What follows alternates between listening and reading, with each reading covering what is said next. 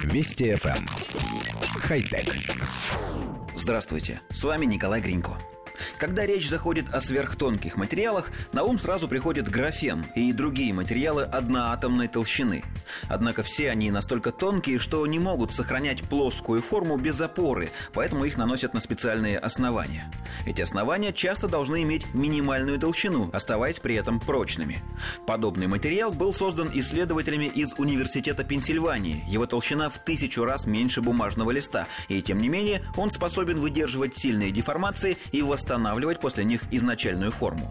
Тончайшие пластины этого материала изготовлены из окиси алюминия, корунда. Они выращивались на поверхности основы слой за слоем, а когда толщина пленки достигла от 25 до 100 нанометров, этот материал обрел необычайно высокую прочность. Пленка выращивалась не сплошным монолитным слоем, ее поверхности была придана форма, напоминающая пчелиные соты. Квадратный метр такого материала весит всего одну десятую грамма. Ведущий исследователь Игорь Баргатин говорит, что окись алюминия весьма хрупкий материал. Ученые ожидали, что он будет легко ломаться, однако изгиб полученных пластин, их скручивание и другие деформации не нарушают целостность материала. Он всегда возвращается к своей изначальной форме. Новый материал, благодаря его тонкости и высокой механической прочности, можно использовать в авиации, в космической технике, для создания маленьких и легких роботов-насекомых и в других областях, где вес материала играет главную роль.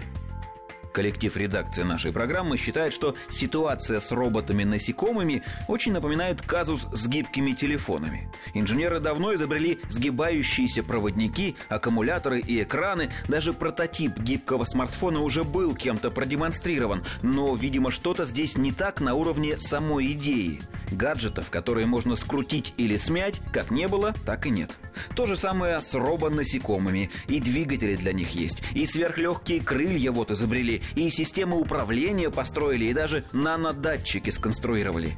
А мух или хотя бы стрекоз, незаметно летающих вокруг нас и тайно следящих за людьми, что-то не видно. Хотя... Вести FM. Эм. Хай-тек.